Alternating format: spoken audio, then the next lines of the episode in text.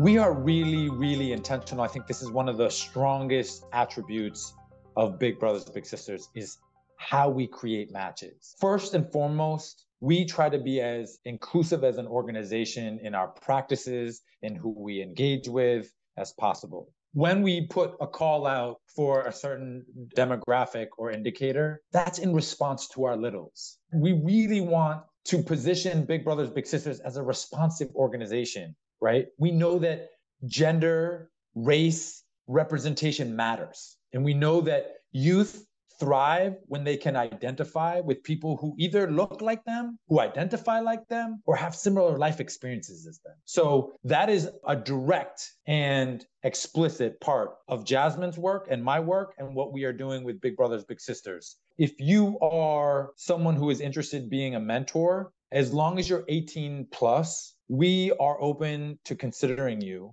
And part of our enrollment process is looking at values where you are, mindsets, and matching them with unique personality traits, both that you have and that your mentee or youth might have.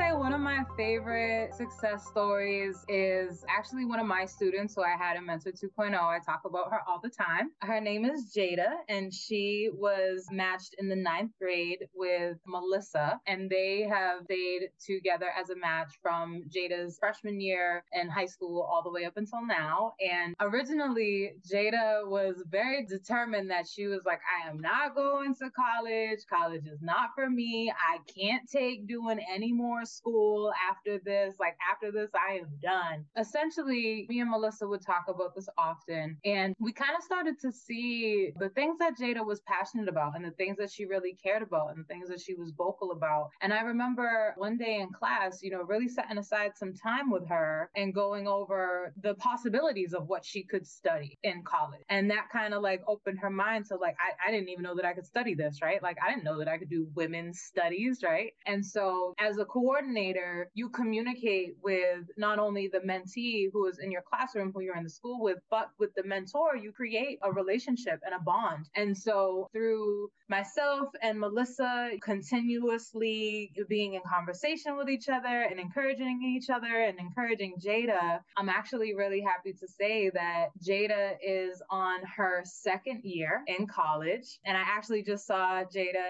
and Melissa when we threw our voting event and got to see both of them and we got to hang out for a minute. And it, that's one of my favorite stories because so often as young people, we can decide early, like, uh, this isn't for me and I'm not going to do this. And when you have influences in your life who say, but wait, what about this or what about that? Or like, let me kind of open your mind a little bit more to like the possibilities of what you can do and what you are capable of. And we are going to stand behind you while you do this. You have support. It can change things for young people very quickly.